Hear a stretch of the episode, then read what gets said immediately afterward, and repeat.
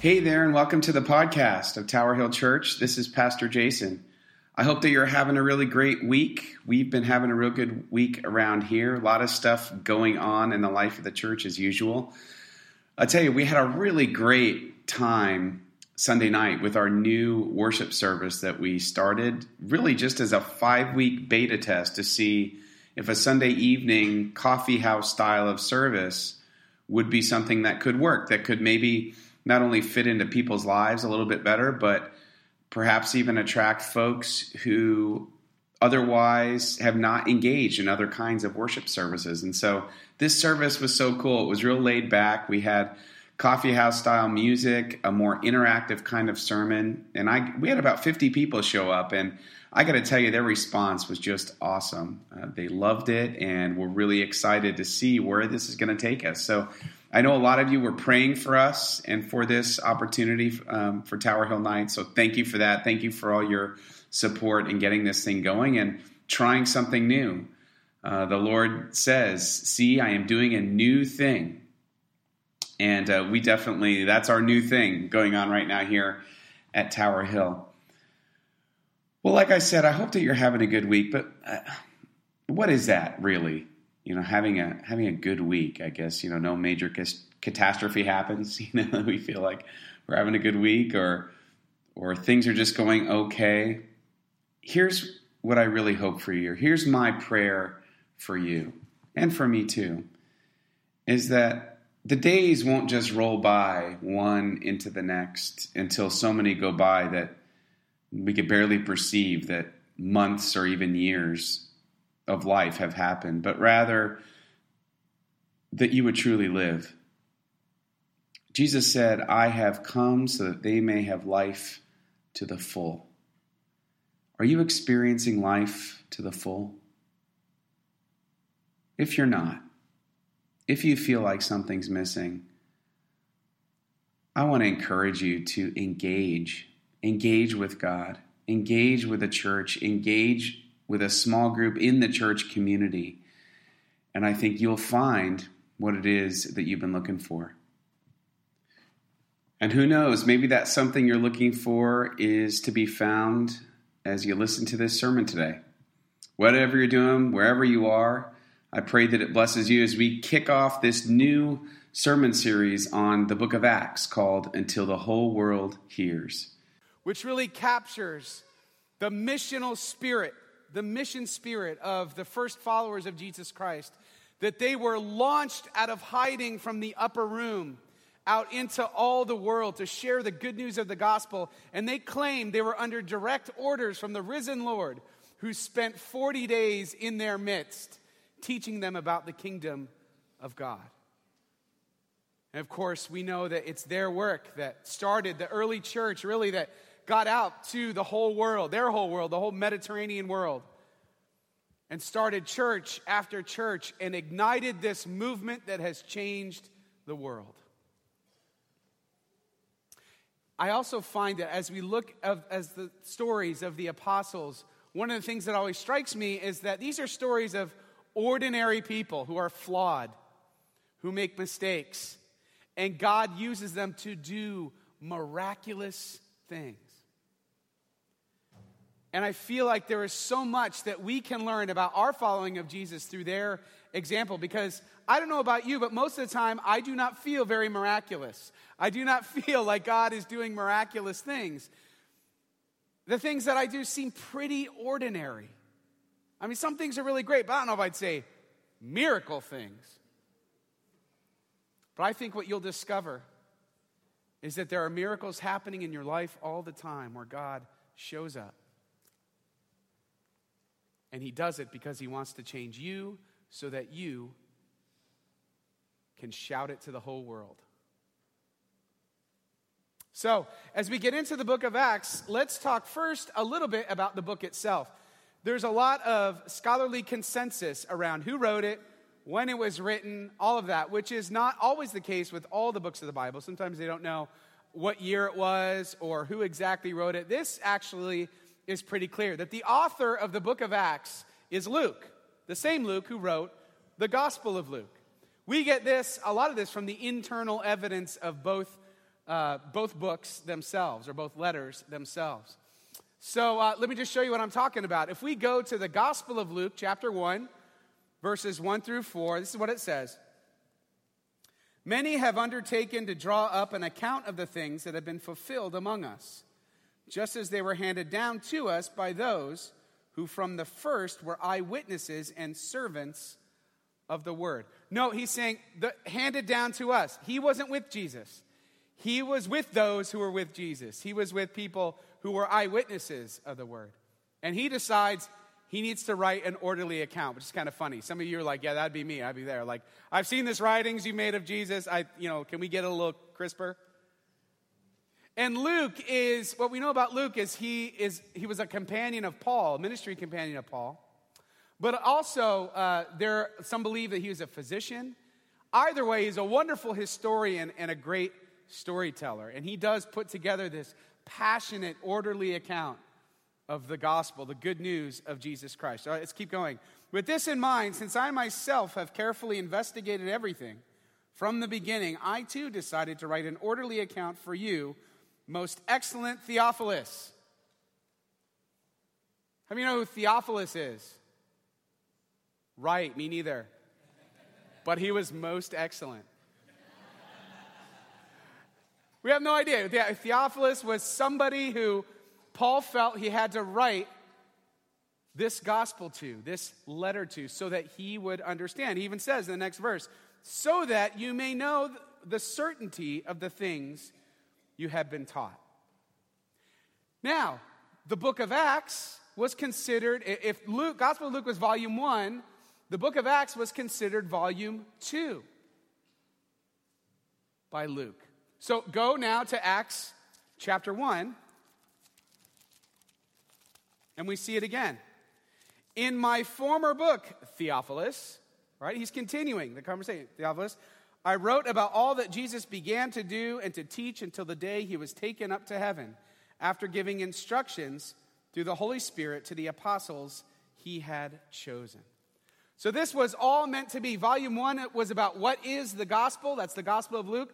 Volume two was what do you do with the gospel?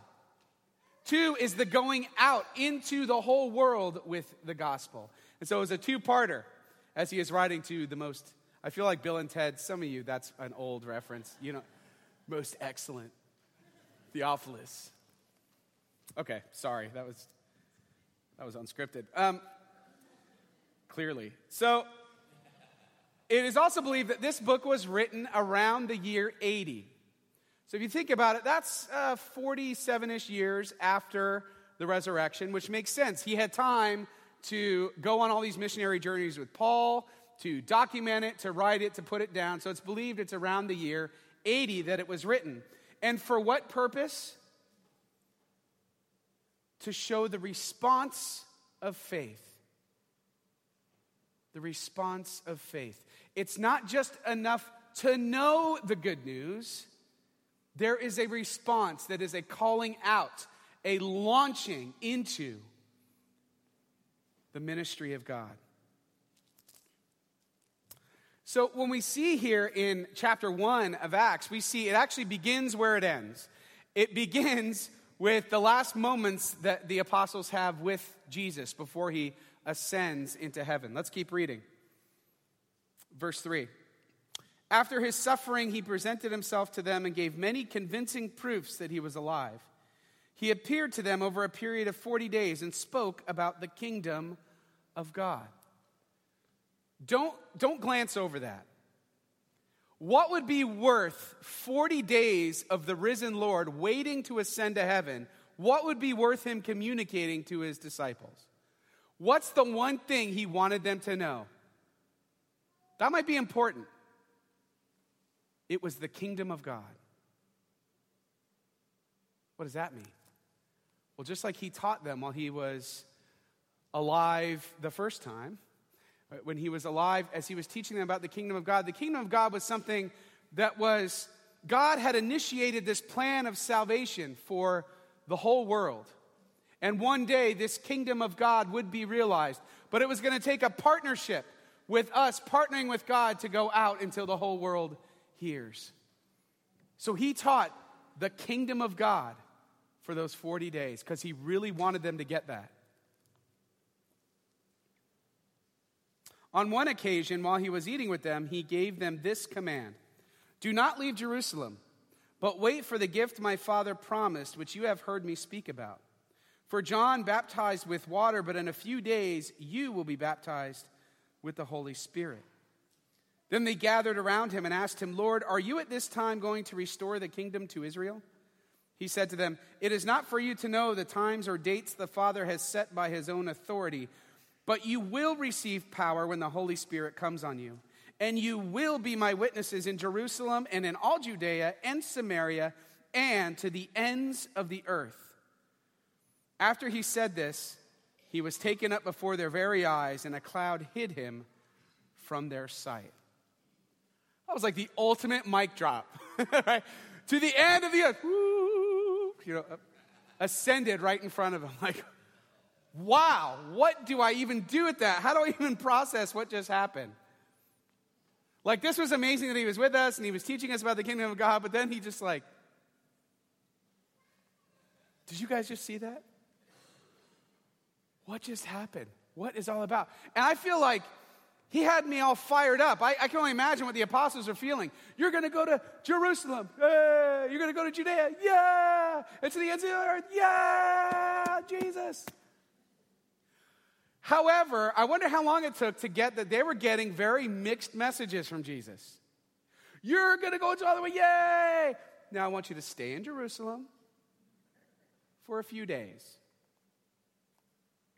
What? That's, I feel like that's not the message that I'm hearing from Jesus. I wonder if they felt this too. I felt like I was getting geared up for like Braveheart, man. I was like, freedom, yeah, to the ends of the earth, let's go, charge. Or like, you know, like a locker room speech. Like maybe you're watching Miracle or Hoosiers or something. Like they're getting them all fired up for the second half, and they're like, all right. And you have this emotional big halftime speech. I want you to come back in three days and we'll finish this game. All right? Make sure you're still fired up. Here's the truth. Here's my experience with God. And I think you've probably experienced this too. Sometimes our going looks like waiting. Sometimes I feel like God's getting me all fired up to do something. And for those of you who know me and know that that happens to me a lot. I get fired up pretty easily. And I get fired up to do something, and then I'm getting ready to go, and then it feels, it feels like then I'm hearing at the same time like God's pumping the brakes on it. He's like, yeah, but not yet. Wait, what? And then you know what happens when you start waiting? When you start waiting, you start getting anxious. Then you start second guessing. Did I really hear that thing from God? Because it seems like in my life, nothing has changed. Nothing is different. I felt like all fired up, and now I'm just kind of in this waiting zone, this holding pattern. What is going on? What is God up to? Do I even know if I hear from God or not? And I wonder, what is the purpose? Why did God do this with the disciples? It feels like it should have been like, all right, disciples, go into all the earth. Bam, Holy Spirit. And they go. If God's in control, why did he make them wait? If God is in control, why does he use waiting in our lives? I want to offer a couple of ideas on this subject. Sometimes, you know, I'm getting ready to charge the hill for God. I think sometimes if he didn't pump the brakes on that, I'd make the mistake of thinking that the hill was mine to conquer. When it's God's hill. I think it's a reminder that we don't control the miracle, God does. What do I mean by the miracle? The miracle, the God showing up in our lives. What is more miraculous than that? I think nothing. God showing up in our lives. That sometimes if we just go out and, and we're not in this season of heart preparation, of heart waiting, then I think sometimes we think the miracle is ours to control. That if we just go out and do it, the miracle is going to happen. God's going to show up. It's going to be successful. It's going to be productive. It's going to bear fruit. It's going to do all these things when sometimes we forget this is God's miracle and we are participants.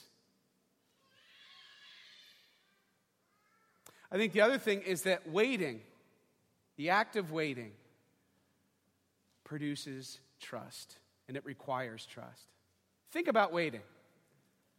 I mean, it's like when I, when I was a little kid, I was waiting for my mom to come pick me up. Now, listen, some of you kids, you got to understand, we did not have Uber, we did not have cell phones. The best we could do is like, and if you had no money, you had to go to a payphone if there was one around, and then you work out this intricate, like FBI system, CIA system with your parents. So you, uh, it's a collect call from, hey, can you come pick me up? You know, like, right? right? Collect call from, hey, can you come pick me up? So you'd, you'd figure it out. But when you're back in that back in the day, you, I'd be waiting for mom, and I had no control over when she was going to show up. I was completely powerless. All I had to do was to trust that she was going to come. Stay put. She will be here eventually. Why? She loves you. She told you she'd be there. You can trust her. What more does God, God want than that? For us to know that He loves us, we can trust Him. He's going to show up. I feel like sometimes this waiting is really, it's for us. It's for our hearts to be prepared for what God wants to do. We're just not ready yet because we're not focused in the right way. Because here's the thing overdeveloped control can make you start too early. And underdeveloped trust can make you quit too soon. When your timing is forced instead of waiting on God, you run the risk of starting too early or quitting too soon. We talk about God's timing all the time. You know, what does that mean? It just means when God's ready for you to move, you're going to move. But sometimes your going looks like waiting. Things aren't quite ready for the miracle to happen. So let's look at in, in the apostles' case. God gives them time to start living into it. I mean, this was the first time they've had to do this without Jesus right in their midst. They had to get used to it. It's like any of you parents, when you come home with your brand new baby for the first time. I remember when we came home with Katie, uh, my eldest, we come home, and I will never forget this feeling that I had. So you get home, first of all, I'm freaked out about the car seat. I'm driving 10 miles an hour. Just, I'm terrified. You know, we get home and we go and we sit down with the baby. You know, we dump off all the stuff we got from the hospital and all the diapers and bags and all that stuff. And we get home, and I just remember thinking, like, oh my gosh, what do we do? What now? There's no nurse. The nurse isn't here to tell us what to do. What are we going to do? You get this like little tinge of panic. Like, I don't know how to raise a human. And I have one now. What, what's happening? How many baby books do we have? We need more. I don't know. What do we do? Maybe we should take it to church. I don't know. Let's get it baptized. I don't know. What are we supposed to do? And then what happens? Well, you start living into it. Well, I think she probably needs to eat. Something's smelling a little ripe. Gotta change that. She probably needs to sleep. Yeah, right.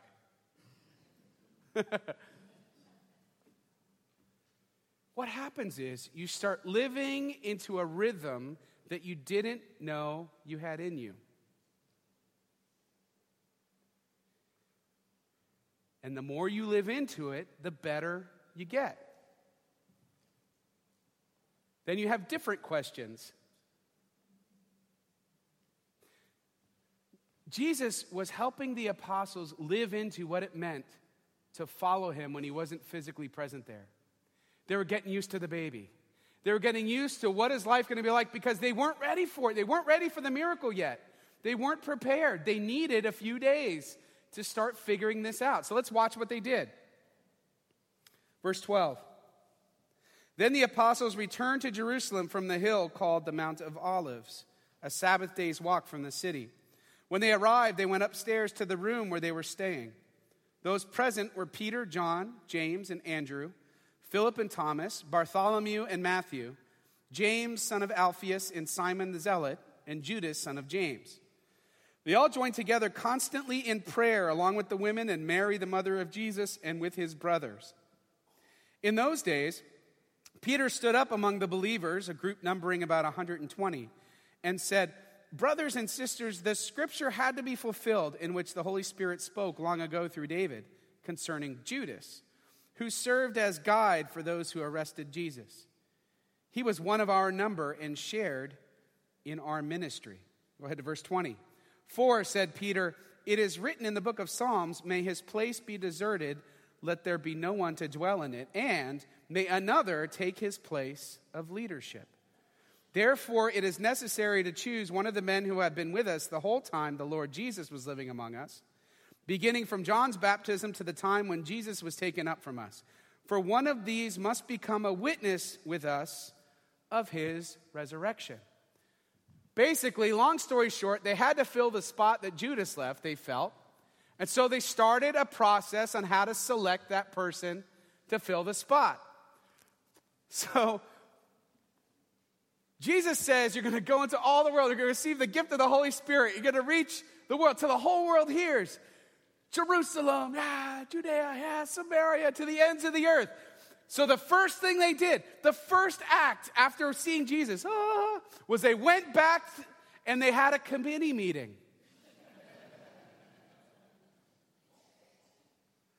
That does not sound terribly exciting. Wait a second. Why'd the meeting come before the fire? Well, they were living into it. They just did what they knew how to do as they waited for the miracle. What did they know how to do? Well, they did what Jesus said first of all. They went back to Jerusalem Jesus said, stay in Jerusalem. So they left the Mount of Olives, went to Jerusalem. That's it. That's not like overly spiritual. Like we all could travel from, you know, Red Bank to Middletown. I don't think that takes a whole lot of miraculous anything. And then what did they do? What had they done when Jesus was there? Well, they prayed and they talked about Scripture. So what did they do? they joined together in prayer, and then as they prayed, Peter suggests a possible course of action based on how he was reading the Psalms. That we need to replace Judas's spot. And so they did that in community. That's it. There was nothing super miraculous about it. They were going about their life. They were getting used to the baby. They were finding their rhythm as they were waiting upon the Lord. Now, watch what happens here. We'll get to this next week, but just, just a teaser. Chapter 2, verse 1. When the day of Pentecost came, they were all together in one place. In other words, through their very unmiraculous things, they were right where God wanted them for the miracle to happen. Too soon, they would have run the risk of going on without the Holy Spirit.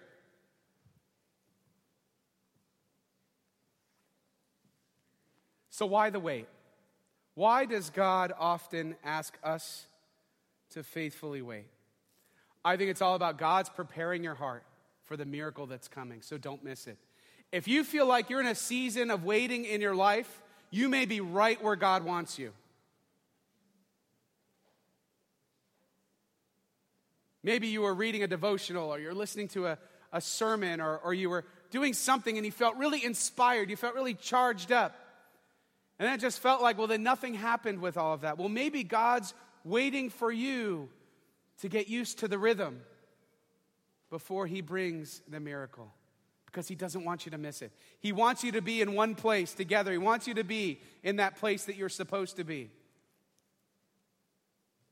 And waiting develops trust. And trust makes us listen to God. And what else does God want? For us to listen and to be where He wants us to be. So, what should you do if you feel like you're in a season of waiting? What should you do? Many of you feel that way. Maybe you feel that way with a job situation.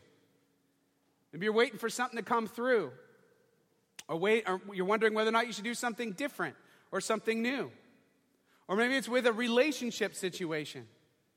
Or maybe it's with a financial situation. Whatever your thing is, that you're waiting on the miracle, you're waiting for God to show up. What are you supposed to do in the meantime? The first thing is you wait. God tells you to wait, you wait. But you don't do nothing. What did the apostles do? They just knew, they just did what they knew how to do. God just wants you to do what you know how to do, to get used to the sacred rhythm that He wants for your life. And that is what? Pray. Spend time with God.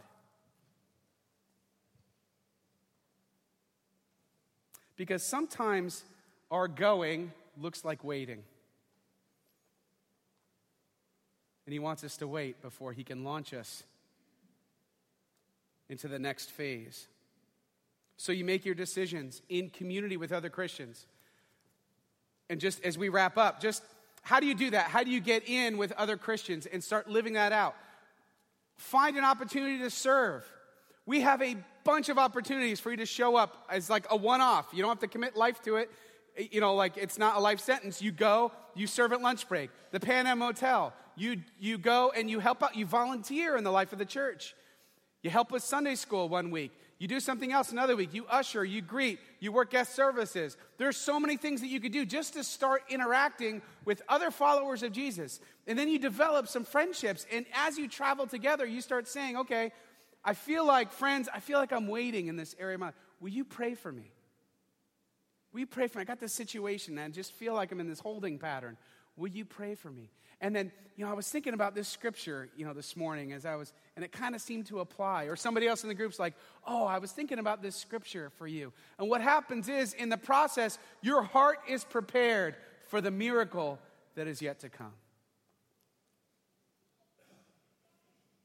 Isaiah 40, 31 puts it this way But those who wait upon the Lord will renew their strength. They will soar on wings like eagles. They will run and not grow weary, and they will walk and not be.